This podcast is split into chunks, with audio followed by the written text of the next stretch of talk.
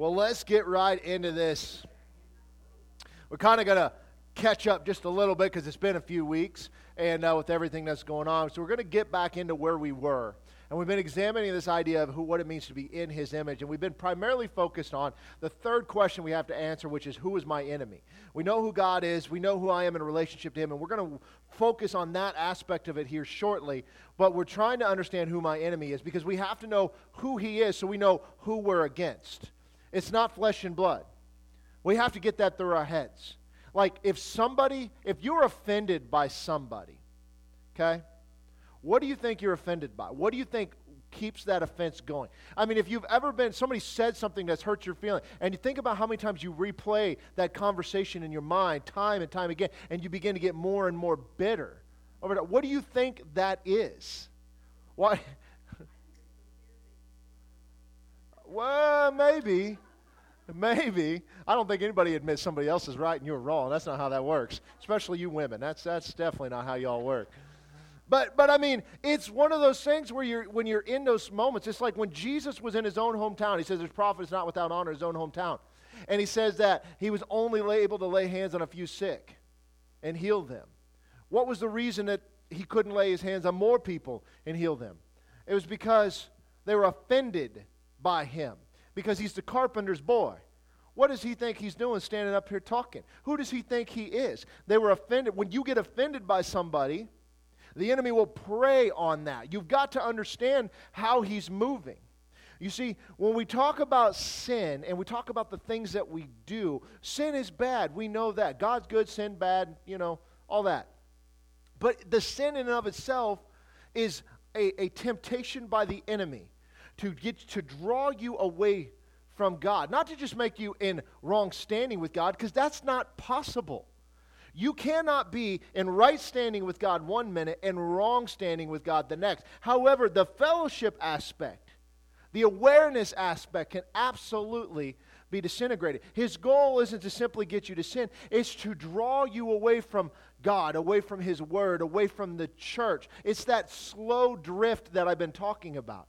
I have watched this take place over twenty years of pastoring. It's amazing what happens when offense sets in, or something else. It doesn't even have to be offense, because I'm going to share some things with you guys over the next week or so that's going to show you exactly some of the deliberate things done by the enemy inside of the church. And most of you think, well, everybody who comes to the church surely has a joyful heart and is there for the right reason. I'm going to tell you that's not true, and I'm going to show you that scripturally.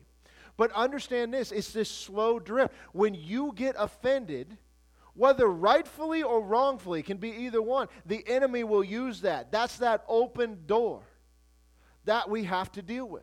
So understanding how he works. In Isaiah fifty-nine verse two, it says, your iniquities have separated you from God, and your sins have hidden his face from you so that he will not hear. So we see exactly what happens is that we see the separation from God that takes place. This in, in a new covenant aspect, you're not wrong with God.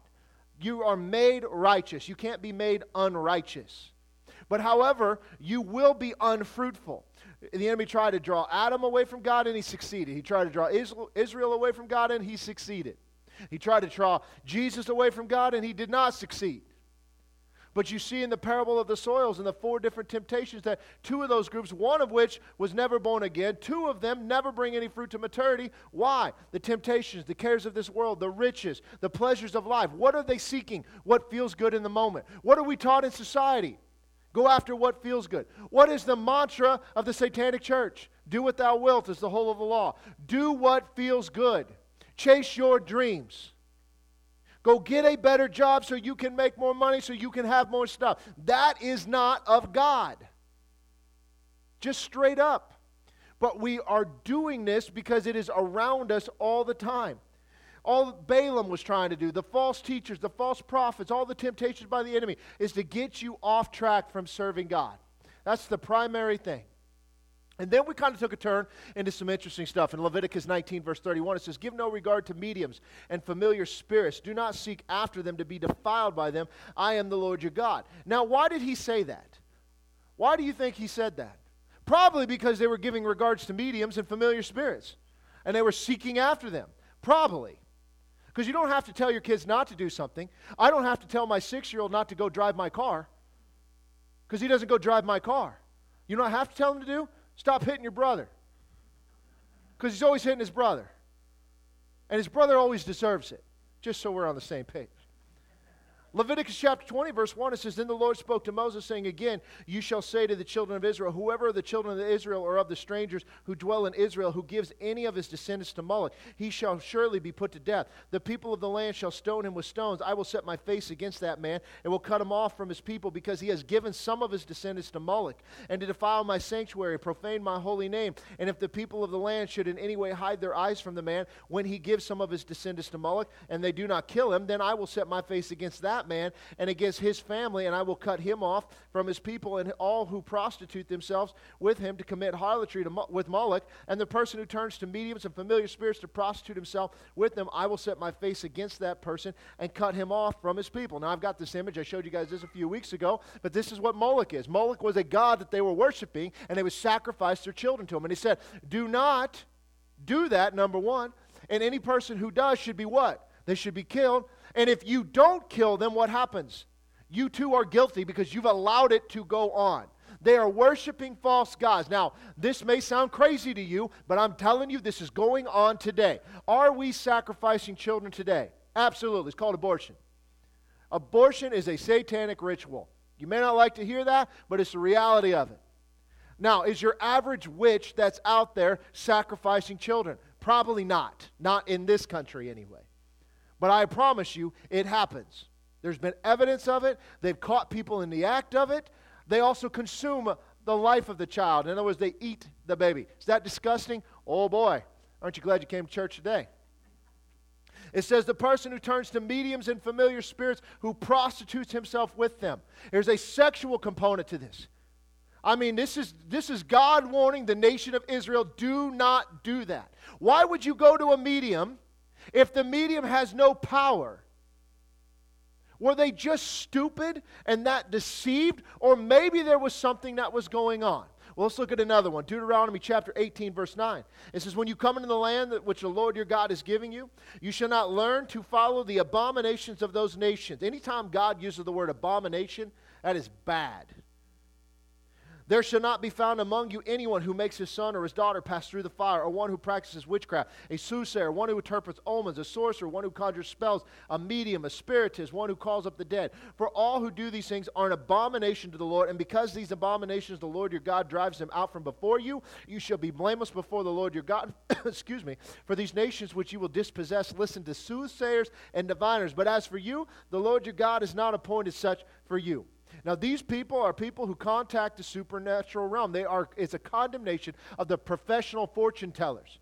When they pass their children through the fire, it literally means they pass their children through the fire. They are burning them alive. Sorcery was using a portion, potions and figurines, and they would do curses. Omens were reading the entrails of the animal, primarily the liver, not liver and onions. You can eat that. That's okay. I don't know if you want to, but you can. Right, Mike? That's right. Okay. But you had witchcraft, spells and curses, and they would be hired and put potions together. And you had all these uh, different mediums and the spiritists, and they, what they were trying to do is circumvent God for spiritual power, spiritual knowledge, looking for power of the spirits. Those who called up the dead, they were consulting the dead. Uh, necromancy is what this is called. There was ancestor worship, that they would make offerings to the spirits of the dead for these people.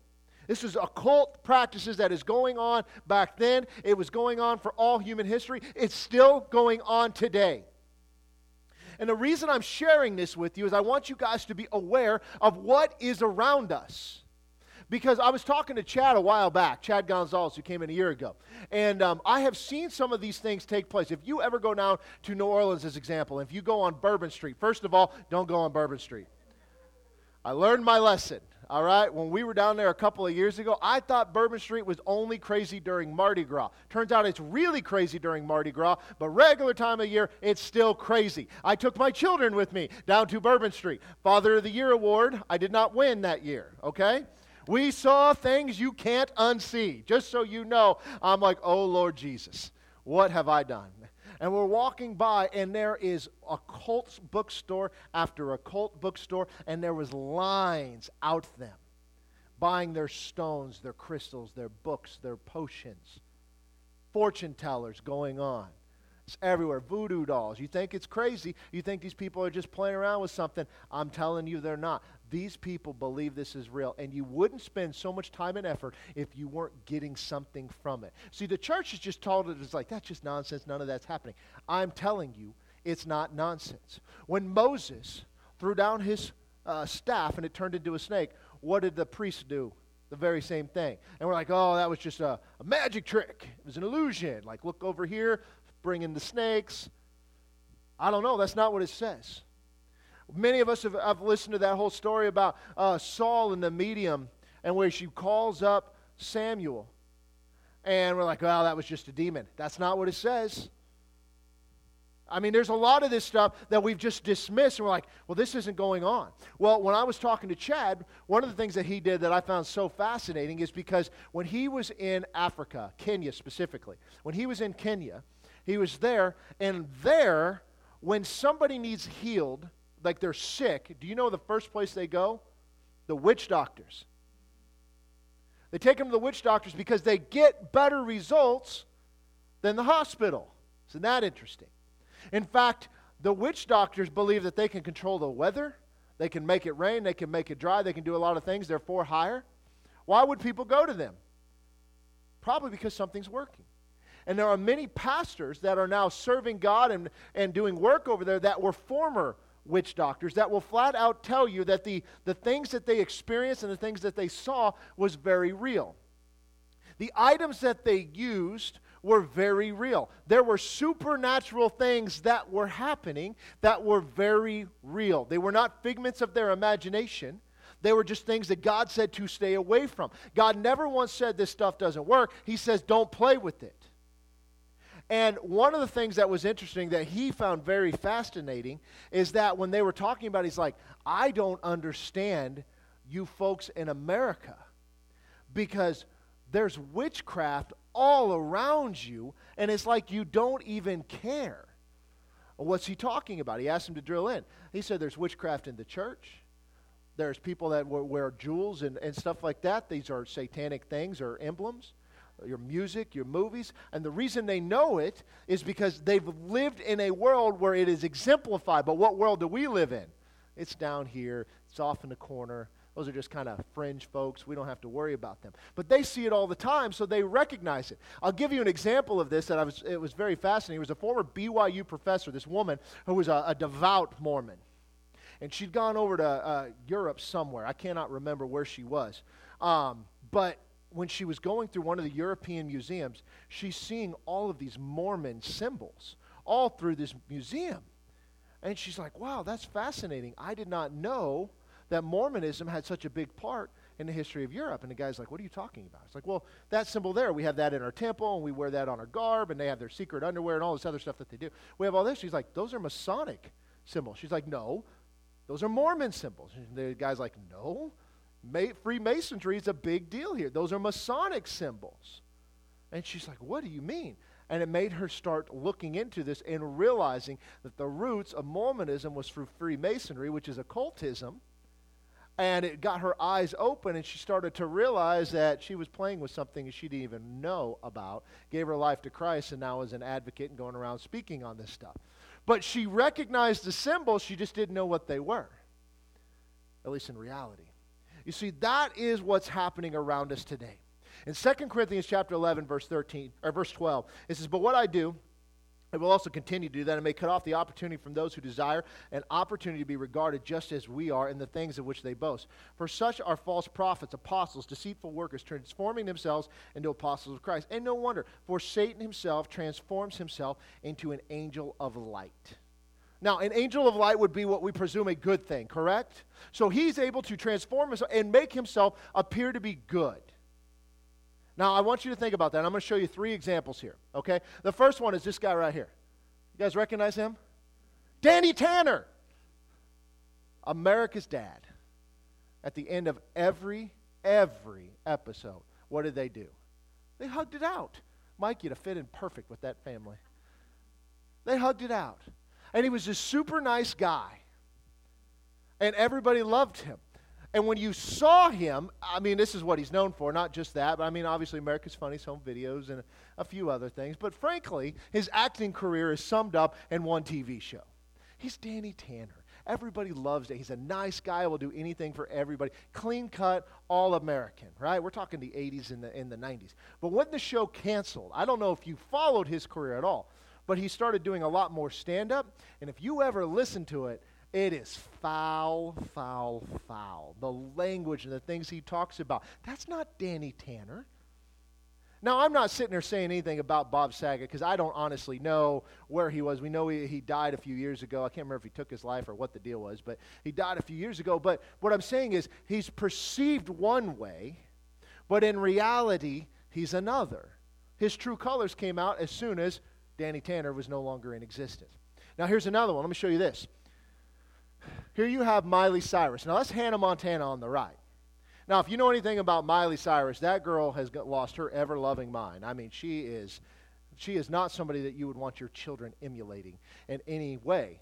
Because you start off here, and she's this sweet little girl, and it was a Disney show that everybody loved. And they fall in love with her, and what do you think happens when they fall in love with her as a child? What do they tend to do? Still love her as an adult.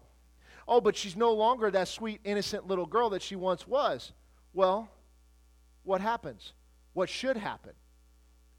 We no longer follow her. But what does happen most of the time? They continue to, because they so much love and cherish and adore her for what she was, not what she is. See, it's the same thing. We talk about this in the denom- denominations. Like, we've got a lot of denominations that started off incredible. You know, the Methodist Church with John Wesley was essentially a charismatic church. I mean, they loved God, and he served the Lord. But the United Methodist Church today is unrecognizable from that. And what should happen when a denomination loses its roots and gets away from the Word of God? Cut it off. But what happens most of the time? Nothing. We just kind of go along with it. See, we get too caught up in this. Let me show you one more. Here's Taylor Swift when she was young. Now, when she started off, she would talk about God, and she would talk about some of these others. She had some really good songs when she was young. Clean songs, what I'm talking about. And as I showed you guys a few weeks ago, like, some of the lyrics and some of the things that are going on now are not good. And yet here we have her, and then if you look at this, this is from her Karma video. Now, this is a shot out of that, that scene. You can see this is obviously an implication of hell, and there she is wearing a demon mask, and then she reveals herself. Is she still clean-cut all-American girl? No. Now, you may be thinking, well, this is just artistic, and they're just showing themselves and all of that. Well, just like a lot of these people I was showing you in the min- music industry seems to have as a tie to some form of occultism or witchcraft. And like, but it's just music, or it's just movies, or it's just books, or comic books, or whatever. Okay, that may be true. If you listen to Taylor Swift, are you going to be demon-possessed automatically? Yes, of course you are. No, I'm just kidding. I'm just kidding. What I'm saying is, is that if if you knew you had a practicing witch in your neighborhood, would you invite her to come in and, and influence your child? I hope not. I really hope not. See, that's the thing. This is what's happening. You fall in love with them, and then they change. And I could show you many, many, many, many, many more examples of this, where somebody seems to just change on a dime. Well, what happens? Well, we talked about that whole selling your soul to the devil aspect, which isn't just hyperbole. There's something to that, because I gave you example after example after example.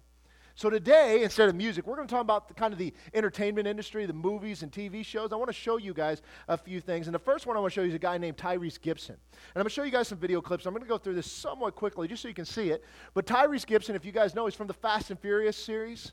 Like, I think they're on movie three hundred forty-six now, Fast and Furious. I, I've lost track. I know Derek, uh, who's they're down in Texas today, but they uh, he tried one Saturday to watch all of the movies, okay? And I don't know why. He needs prayer. Just pray for that man. But the thing is, is this is what he was known for. He's apparently he's a, a rapper or something. Well, he's given his life to Christ somewhere in there. And just because somebody says that doesn't mean anything. I hope you guys understand that. Just at an award show, because somebody says, oh, I want to thank God. Well, what God are they referencing? We always assume this, but that is not the case necessarily. But look what he has to say about the, the uh, entertainment industry. Go ahead. God will send you all of the desires of your heart. And that That is something that I want everybody who can hear this interview to know. As much as I'm supposed to be promoting this movie and talking about my album, I just feel like we're in competition right now because they are trying to normalize the devil. They are trying to populate. The devil is, is on the main stage at award shows and in every video and yeah, signs and symbols. And I said, you know what? We need to stop treating our relationship with Jesus like the little buddy that you talk to before you go to bed at night, and not be more vocal about all the things that God means to us and all of the things that God has brought us through. Because there's been a lot of moments that you didn't post about. Mm-hmm. But yet, you know, how did God decide to get yeah. me through this? Yeah, man. And, yeah, they going above and beyond to po- promote the devil. Now, again, I don't know anything about this man's personal life. I really do, I, I do not watch Fast and Furious and have no intention of ever starting. But what I'm showing you is this is coming from his mouth of the industry that he is in. And it's certainly what we see, because they are going above and beyond to promote the devil. It is at the award show. They're normalizing it. It's the quiet part getting louder. It's becoming more and more prominent in our culture, and we're whitewashing it away. For years we ignored it, and it was done kind of in the shadows, and we pretended it didn't exist. Now they're talking about it, and we're still okay with it. We're like, oh, it's no big deal. It's just a movie. It's just a song. Is it? That's the question we have to ask ourselves. And so I want to show you this. This is a new show that's out on Disney Plus called Pauline, okay? I don't know if you know this. I don't know if you have Disney Plus. Maybe you don't.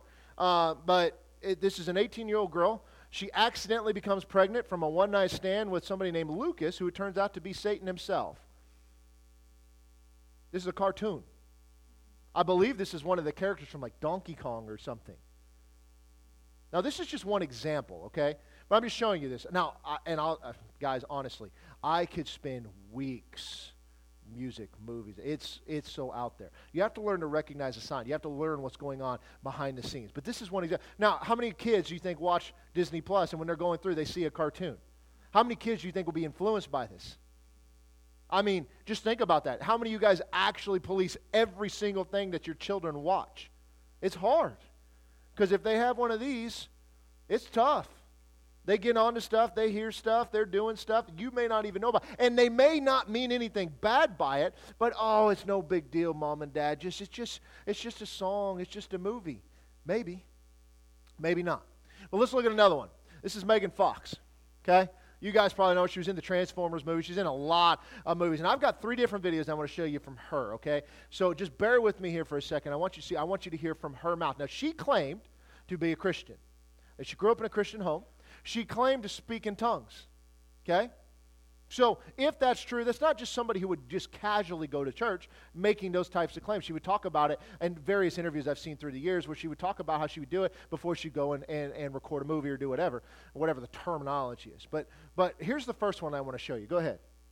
You have claimed that you are a bit psychic. You think you're a bit psychic. Is that true? Or you have a little I mean, bit of a psychic abilities? So there's like a, there's a history in my family. I had a, a great-grandmother who was blind but could see spirits. And so I have stuff in that fam- in my family of either it's legitimate or people think that we are psychic. I think everyone has some sort of psychic ability. It's just about the brain being uh, open, and you're using your brain more than other people. Mm-hmm.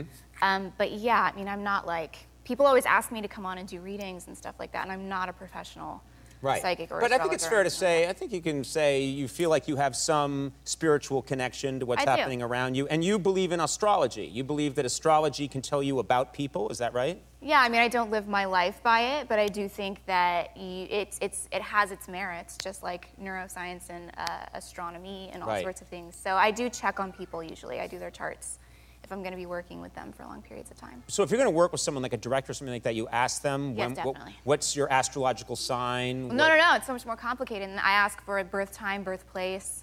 Um, I need the specifics. But I also go, I study a lot like the Myers-Briggs psychology uh, tests right. and the Enneagram tests, the psychological types. And so I tend to try and learn who people are by asking really uncomfortable questions like, when I first meet someone, I might ask them, were you breastfed as a child? Okay. That's one of the first things I ask. Okay.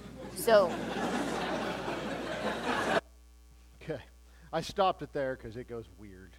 Um, but you notice what she said. Like, she, she believes that she has psychic powers, that her grandmother has seen spirits. All of that's possible. Again, we've dismissed as like, oh, this is just nonsense and they're just talking.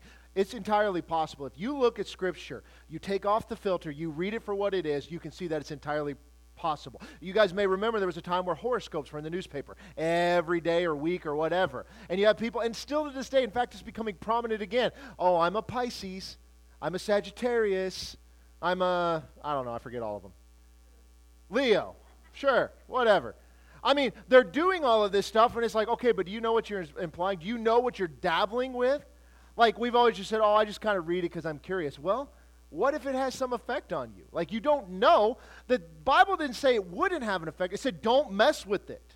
If we're going off of what Scripture said, should we be messing with this at all? Absolutely not. You can get an email every day, your daily horoscope. Okay? Are they pulling this stuff out of thin air? Probably. It's probably the equivalent of a fortune cookie. But God said don't mess with it.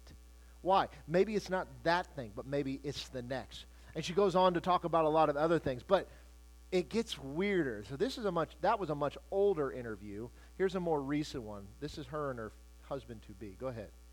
I was like, whatever you say, Daddy, whatever Daddy says. Megan Fox is not shy about her passion for fiancé Machine Gun Kelly, which the pair apparently express with blood-drinking ceremonies. Yeah, like vampires. I think it's wonderful. The thirty-five-year-old actress makes the confession in Glamour U K's new digital issue. She says she and M G K have different approaches to the ritual. Quote, when I do it, it's a passage or it is used for a reason. It is controlled, where it's like, let's shed a few drops of blood and each drink it. As for the rocker, Megan says he is, quote, much more haphazard and hectic and chaotic, where he's willing to just cut his chest open with broken glass and be like, take my soul. I haven't done anything like that. This isn't the first time the couple's been open about using blood to celebrate their love. When the two got engaged earlier this year, Megan shared on Instagram that the proposal ended only after we drank each other's blood. You have to be selfless. You have to always prioritize loving the other person where they are, as they are, who they are in this moment. As for if blood will come into play on the pair's wedding day, that's T B D. But at the time of their engagement, a source told E T that Megan and M G K are over the moon and more in love with each other than ever before. Quote, they know that they are each other's soulmates, so they want to get married sooner than later. And again, I stopped it just for time's sake, just to keep moving. But, I mean, any questions? Have you ever been with your wife and she's making supper and she accidentally cuts her finger and you're like, ooh, that looks delicious? No. Right? They're into some weird stuff. Now, they may be married by now. They may have broke up. I don't have any idea. I don't even know who Machine Gun Kelly is. So I know nothing about him. But what I'm telling you guys is they're talking about this. Was that being denigrated at all? Was was E T sitting there like, okay, this is weird? No, they're kind of like, oh, yeah, you know, just it's just normal. Well, I got one more I want to show you with her, and I'm I'm using her as an example just because she was the easiest to find different th- different things, but I've got a few others, but I want you to watch a ritual that is now becoming very, very mainstream. It's called ayahuasca.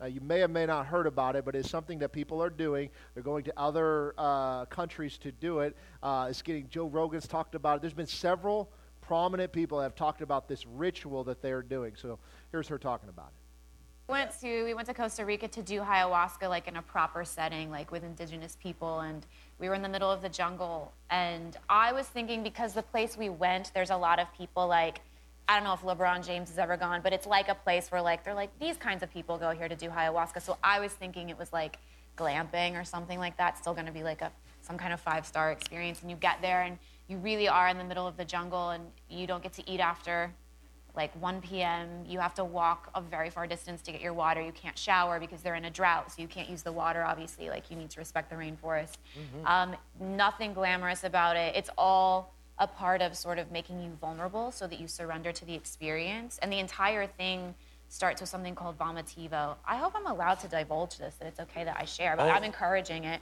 Um, So you go, and we were with twenty other strangers, and you all line up at like the, the edge of the rainforest over this weird fence, and you go three by three, and you drink lemongrass tea until you, like, by n- not your own volition, just vomit everything out of your body. So you start, so you have to vomit. There's no way around that part. You can't get out of it, and you have to vomit a certain amount before they let you get back with everybody. So you're like cheering on everyone as they like throw up.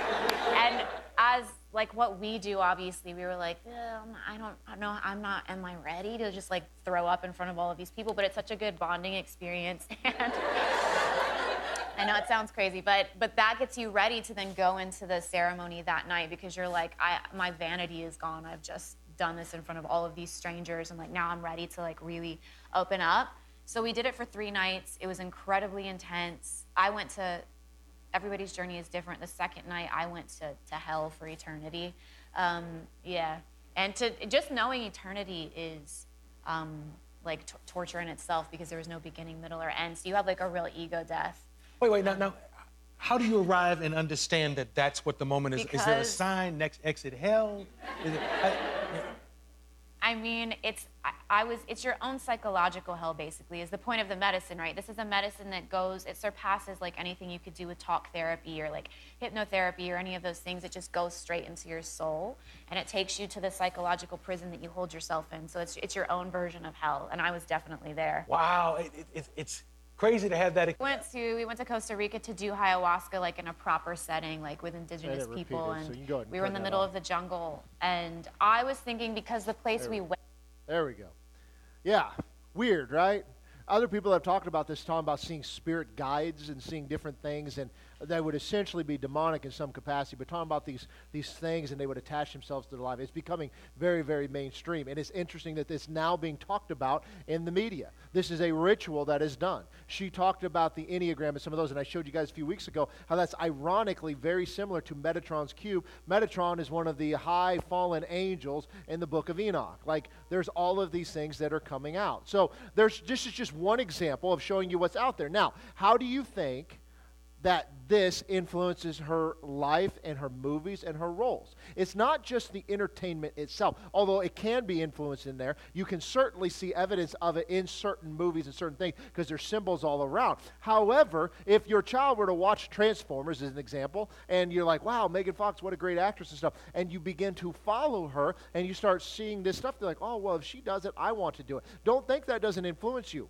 because they would not hire athletes and movie stars and all of this to promote products if it didn't work. They pay them a ton of money to do that very thing. So the lifestyle gets promoted when you celebrate the individual doing it. So if I were to say, hey, Megan Fox wants to swing by, yeah, she's a great actress, but she's into all this really weird stuff, and she drinks the blood of her husband, her future husband, her past, you know, I don't even know what they are, um, and she does this as a part of a ritual, and she wants to come by and talk to your daughters. You cool with that? I hope not. This is what's happening. We're, this is what the Kenyan pastors were talking about. You guys are inviting this into your home, and you don't even know it. Like, I can't believe you put up with that. Well, let me give you another example. This is this is from uh, Aubrey Plaza. How many of you guys know her? How many of you guys ever seen the show Parks and Rec? It was a hilarious show. Man. And she was one of the main actresses in it, and, I mean, she, she was great in that role.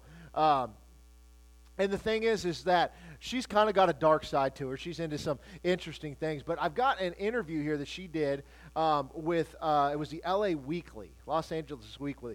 I've got to put up here. It says, who is the real Aubrey Plaza? And so I'm going to uh, gonna just read this to you here. But this is one of the things she was talking about from her childhood in this interview. And it's called Along Cold House Road, Road, deep in the forest of the Delaware-Pennsylvania border, the skeletal trees lining the pavement angle outward, away from the road and their sun source. Through an overgrown path, there is a burned-out abandoned cabin, which is said to have, ho- have hosted satanic rituals, pagan animal sacrifice, or dew pond incest, weddings, depending on whom you ask. Something about this place seems wrong, even if you can't put your finger on exactly why. This is where M. Night Shyamalan shot The Village. It's also where Aubrey Plaza's mother, Bernadette, would drive her late at night on impromptu road trips with her cousins. We'd drive down Cold House Road, and she turned the lights off, and we'd all be screaming. My mom is kind of mysterious. She would always do weird things with us, Plaza said, taking a moment to think. Maybe that's why I'm into witches. Okay? Now, we have no idea about her mom, or was she, like, intentionally, was her mom into this witchcraft, or was she just trying to have fun with her kids? Who knows? But you can certainly see the influence on her.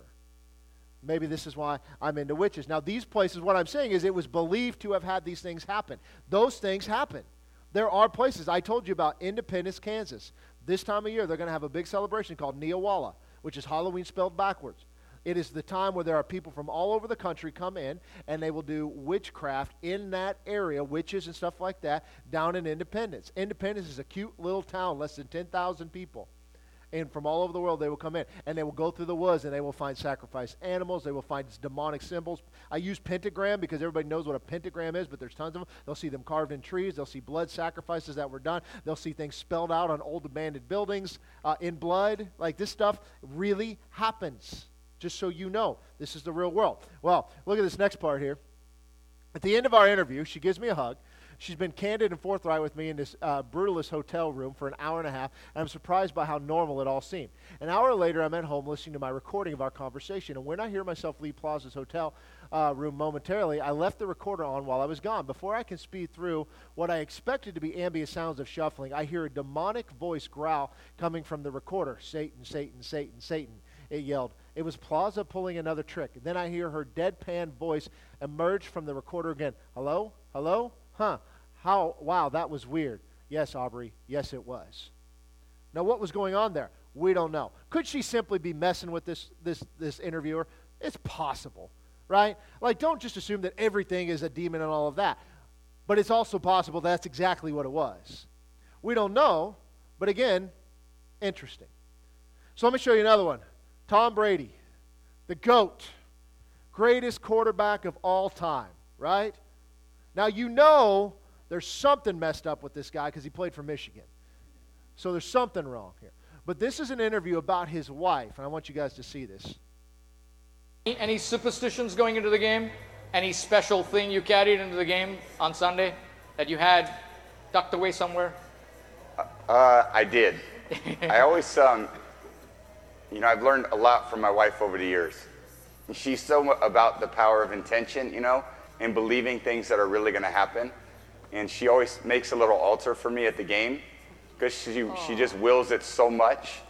And uh, so she put together a little altar for me that I could bring with pictures of my kids. And I have these little special stones and healing stones and protection stones. And she has me wear a necklace and take these drops she makes. And I say all these mantras. And I stopped it, questioning her a long works. time ago. I did. I just shut up and listened. And at first I was like, this is kind of crazy. And then about four years ago, we were playing the Seahawks, and she said, you better listen to me. This is your year, but this is all the things you're going to have to do to win. And I did all those things, and by God, you don't work. It was pretty good. And then in two thousand fifteen, it was about early January, and she said, you know how much I love you? And I said, yeah. And she said, I just want to let you know this is not going to be your year. Oh. And of course, we lost. I said, what does sixteen look like? And she said, sixteen is going to be your year. So it was early January this year. And I said, babe, I asking, like, do we have a chance? And she said, yeah, but you're going to have to do a lot of work, and you're really going to have to listen to me. So, man, I listened to her. And right after the game, she said, see, I did a lot of work. You do your work, I do mine. She said, you're lucky you married a witch. I'm just a good witch. So yeah, what was the work she was doing? It was all these spells and incantations, and that's what the altars were set up and all of that. He was married to a what they call a white witch, okay, because they believe they're a good witch. There is no such thing as, I don't care what the Wizard of Oz says, there's no such thing as a good witch. So I know, again, we're seeing this, but I'm showing you guys how this is in the forefront. Now, how many of you guys had seen that interview before? Nobody. You? Wow, okay, that's crazy. I mean, it is Tom Brady, and y'all are Chiefs fans probably, so I guess I understand. But, but I mean, it amazes me when I see these things time and time again when this stuff comes to the forefront. Now, I told you guys that, I, you know, given how I was brought up and some of the things I was into as a kid, I recognized some of this stuff pretty early on. Now, it's changed a lot, but I recognize some of it. Well, let me give you another example here. Uh, Robin Williams, okay? Now, he committed suicide a few years ago. Um, and, I mean, he was a beloved character, right? He was in a lot of great movies. Uh, Hook, Patch Adams. What else? What? Missus Doubtfire? I mean, you can't go wrong, right? It was just in a lot of great movies. But look at what he said um, as he was talking about getting ready and he was going on stage. This is an interview he did in U S Weekly. This is from nineteen ninety-nine. He says, yeah, literally it's like possession. All of a sudden you're in, and because it's in front of a live audience, you just get this energy, and that just starts going. Now, I'm going to pause there for a moment. What he's talking about is could be when you go in front of a large audience and a stage for the first time and you're a performer of some, not necessarily a preacher, but a performer. And I played on some big stages as a musician back when I played the drums and stuff like that. And there is this excitement, this, this adrenaline rush. It could be he was referring to that. He's like, all of a sudden you're in front of this live audience and it's just on because they're excited and there's energy in the room. Could be. But then he goes on. He said, but there's also that thing. It is possession. In the old days, you'd be burned for it. In a medieval judge's voice, you must now die, strap him up, come forward. He is no longer one of us. But there is something empowering about it. I mean, it is a place where you are totally, it is Doctor Jekyll and Mister Hyde, where you really uh, can become this other force. Maybe that's why I don't need to play evil characters in movies, because sometimes on stage you can cross that line and come back. Okay, so what's he referring to? What we would call some form of possession. The same thing that I showed you guys a few weeks ago with Beyonce and some of the other ones, and how there just seems to be something, you know, Sasha Fierce for her, but there are other ones. Those are just a small sampling of examples. But this stuff is around us all the time. Well, let me show you something else. This is called Liquid Death. How many of you guys have seen this out for sale? Apparently it's water, okay? You go into Casey's and stuff like that. Now, they have a marketing program that they are using, and they are making some claims in that. Now, I'm going to preface this. This could either be clever marketing, because it seems that when you market going against the status quo, your sales could increase. Okay? So I'm going to say that up front. I got a couple things here to show you. Go ahead with the first one.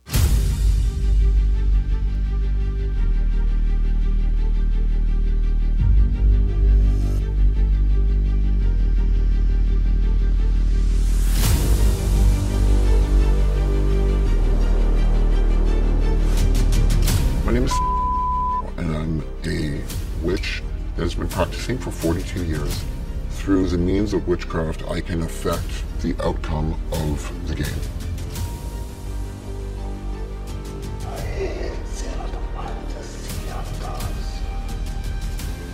I believe the odds are in my favor that I can have an effect on the game. Witchcraft has been here since the beginning of time because it works. Now, is that just advertising? I will tell you this. Those things you saw in there are some of the things that are done in actual rituals. I was very short, but I recognize some of the, the vestiges. I recognize some of the symbolism, the rings that he had on his fingers. I recognize some of the symbols on that. Like, there are things that are being done. But is this just clever marketing? Maybe. But what if they're telling the truth? What if we're refusing to see, just take it at face value, and we're just looking at it like, oh, it's no big deal. It's a can of water. Well, here's another uh, uh, video for you. Have you ever heard of a real witch summoning demons and trapping them inside cans of water? Inside this very warehouse sits the entire inventory of Liquid Death Mountain Water. Each can is about to be infused with real demons by a real witch. A lot of what I practice can be considered traditional witchcraft. What you're about to witness is very real, very dangerous, and in my opinion, a terrible idea.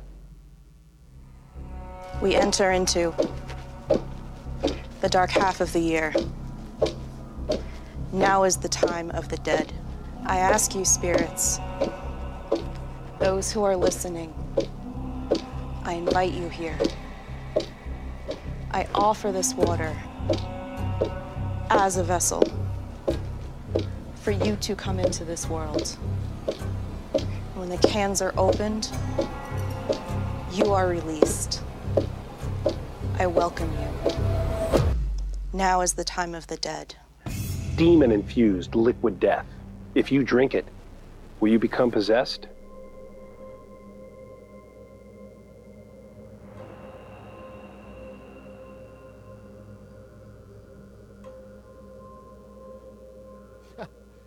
Is it just marketing? I don't know. Well, we will never know. What I know is I don't need liquid death in my life. And I don't need any of these actors in my life, and I don't need Taylor Swift or or, or uh, Miley Cyrus or any. I don't need those people in my life. But what I'm saying is, like, they are putting this out there, and they are selling tons of it. Now, is it possible to drink a can of water and invite a demon into your life? I have no idea. I would have told you that in Genesis six, where, you know, angels took on the form of men and took wives and they got married and they made giant babies, that wasn't possible either. I'll tell you another thing that's not possible. Virgin births, floating axe heads, talking to... That's not possible, and yet we see that stuff happen, so I just am going to avoid that at all costs. I got two more that I want to show you, and I'm going to get you guys out of here. Uh, this is from Vanessa Hudgens. You guys know her? She was on... Oh, my goodness. What was that? Yeah, the High School Musical, that was called? Yeah, there you are. Okay, well, I'm about to ruin your day, so you know. Uh, but but uh, that's where she, I think, became really popular. She was a Disney character in some, yeah, okay, fine. But you want to come up here and just tell all about Vanessa? Are you president of her fan club? Okay, good, because you're about to resign. So, um, but uh, again, this is her talking about, there's this new documentary that she's doing. Um, she's been saying for years she's been somewhat of a ghost hunter, going around and doing different things. But watch what she says, and watch how the interviewer just kind of talks about this in a positive light. Go ahead. We are here together as one. Do you feel like you're coming out as a witch, maybe? I mean, yes. Yeah. It's been such a journey, and I kind of had an awakening and had so many questions and was so curious. I was very much on this idea of like a spiritual brigade, and I kind of wanted to figure out who they were specifically so mm. I can be more intimate with them, um, and I definitely got that. I always take a moment to connect to spirit, mm. and the easiest to me is my spiritual brigade, uh-huh. um, because they're always there with you. It's just like a really empowering, grounding, protective thing to be able to do consciously. Okay, let's go this bad boy out. Is anyone here that wants to speak to us? There it is. Come here, come here, come here, come here. It's sort of like Vanessa sees dead people, connecting with the supernatural. In the ninety-eight minute documentary, Dead Hot Season of the Witch, streaming on Tubi, the former High School Musical star travels with her bestie, musician Gigi McGree, to Salem, Massachusetts, to find out all about the paranormal. I feel like some people are going to say this film's a bit practical magic meets ghost hunters. How would you describe this journey? I always say that the only way to heal ancestral trauma is to shine a light on it. Mm-hmm. Um, and witchcraft has been painted as this demonic thing through film for years. Mm-hmm. And I want to like take away some of that taboo and like show you what practical magic looks like. Uh-huh. Um, and hopefully like inspire someone out there to like practice or feel seen or, um, you know, like open their eyes up a bit more, because yeah. there's so much, so much. From start to end of this film is manifestation. What do you feel like you've manifested in your own life? I'm like my relationship, my home, my career, like there, there's, there's so much. As long yeah. as you're really specific, yeah. it might not always come when you expect it or want it, but it's always going to come back in some way. I mean, there is a lot of truth in manifesting. So you manifested your relationship with Cole? I mean, I, I definitely was like, these are the things I'm looking for, and he showed up. He is checking those boxes. Congratulations on Thank the engagement, you. by Thank the way. You. Are you in the thick of wedding planning right now? You know, it's it's a, it's, it's a lot more than I expected it to be. Honey, I I'm I'm still the the very beginning, the very basics. I'm getting married. That's all. That's all that matters. Right, I so. am guest of a ghost. That's yes. me. Vanessa gave me an exclusive tour around a special haunted mansion experience in New York, complete with tarot cards and magic potions. Her next act, conjuring up a return to this fan favorite franchise. Bad Boys, Bad Boys, what you gonna do? You've got Bad Boys four, the fourth installation of the franchise, coming out. So where's Miss Kelly fitting into the mix with fighting crime and taking down the bad guys with Martin and Will? You know, she's always ready to roll with them. Um, Things definitely take an unexpected turn in this one, but yeah. guaranteed a lot of laughs and a lot of action.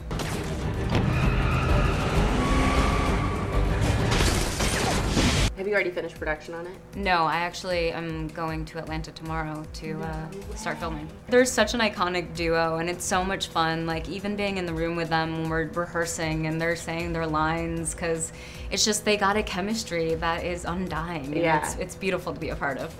Mike!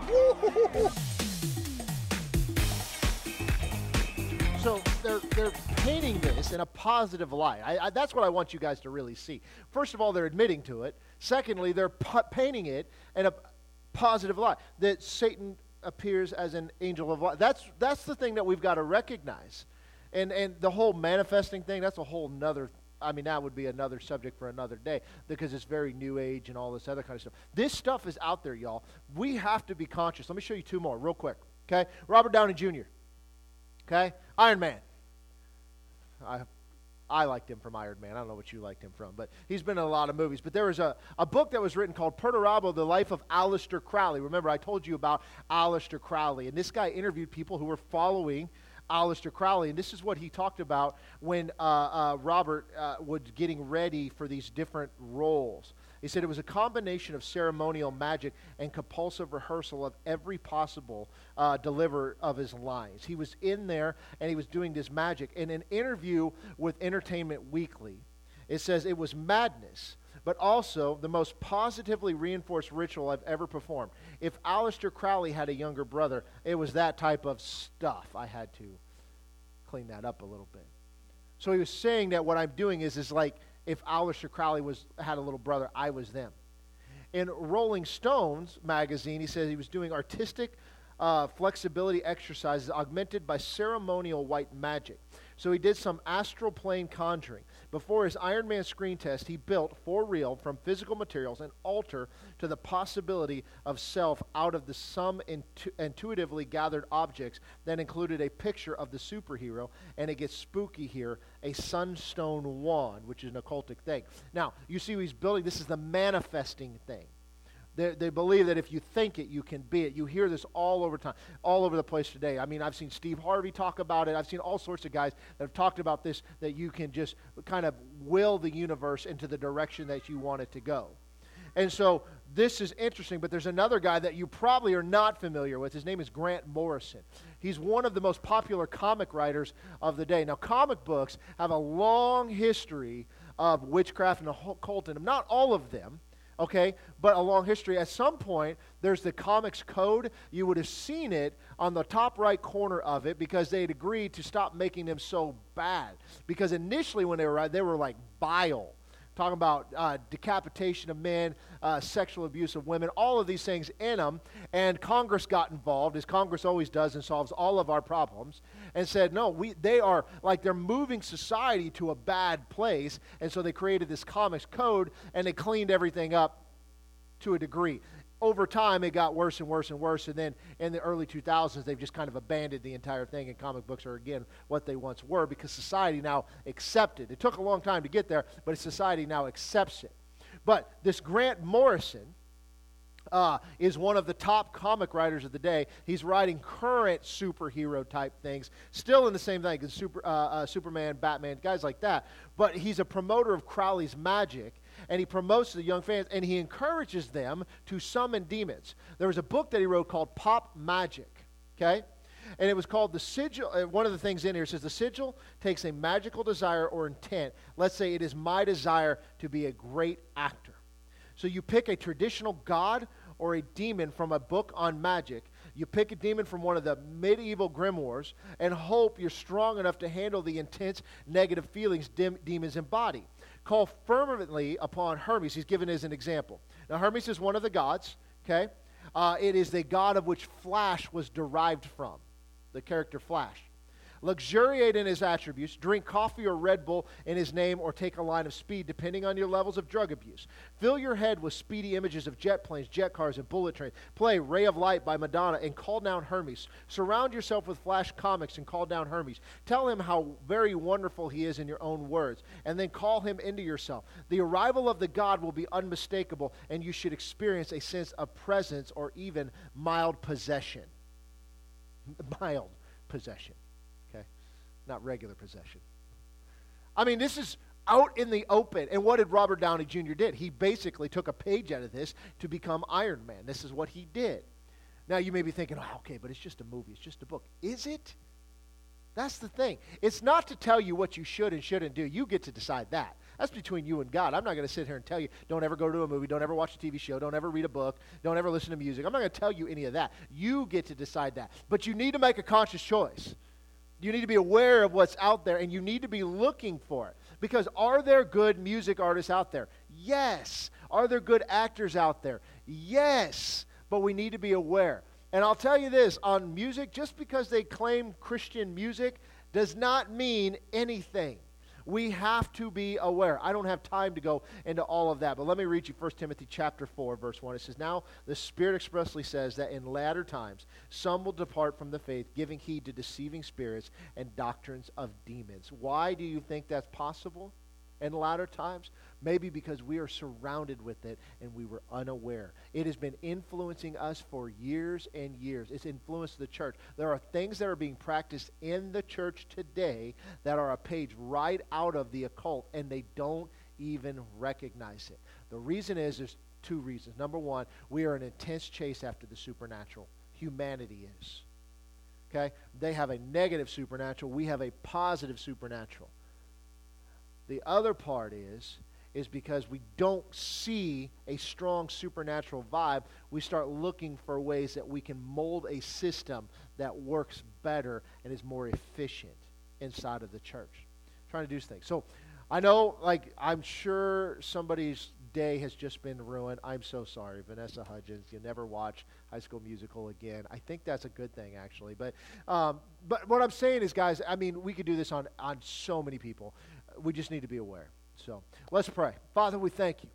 We thank you, Lord, that you're opening our eyes to see what the real world's actually like, knowing that none of this can influence if we don't let us. But, Lord, I thank you that you are opening our eyes so that we can see the world around us, so that we can take a stand, so that we can be different, that we can stand out, to be separated, to be holy because you are holy. And not just go with societal norms, Lord, but to separate ourselves from that and stand on your word. Lord, I thank you for open doors of opportunity to share the gospel, and I thank you that we will walk through those, that we can see lives transformed in your name. It's in Jesus' mighty name we pray. Amen. God bless you guys. Have a great week. We'll see you Wednesday.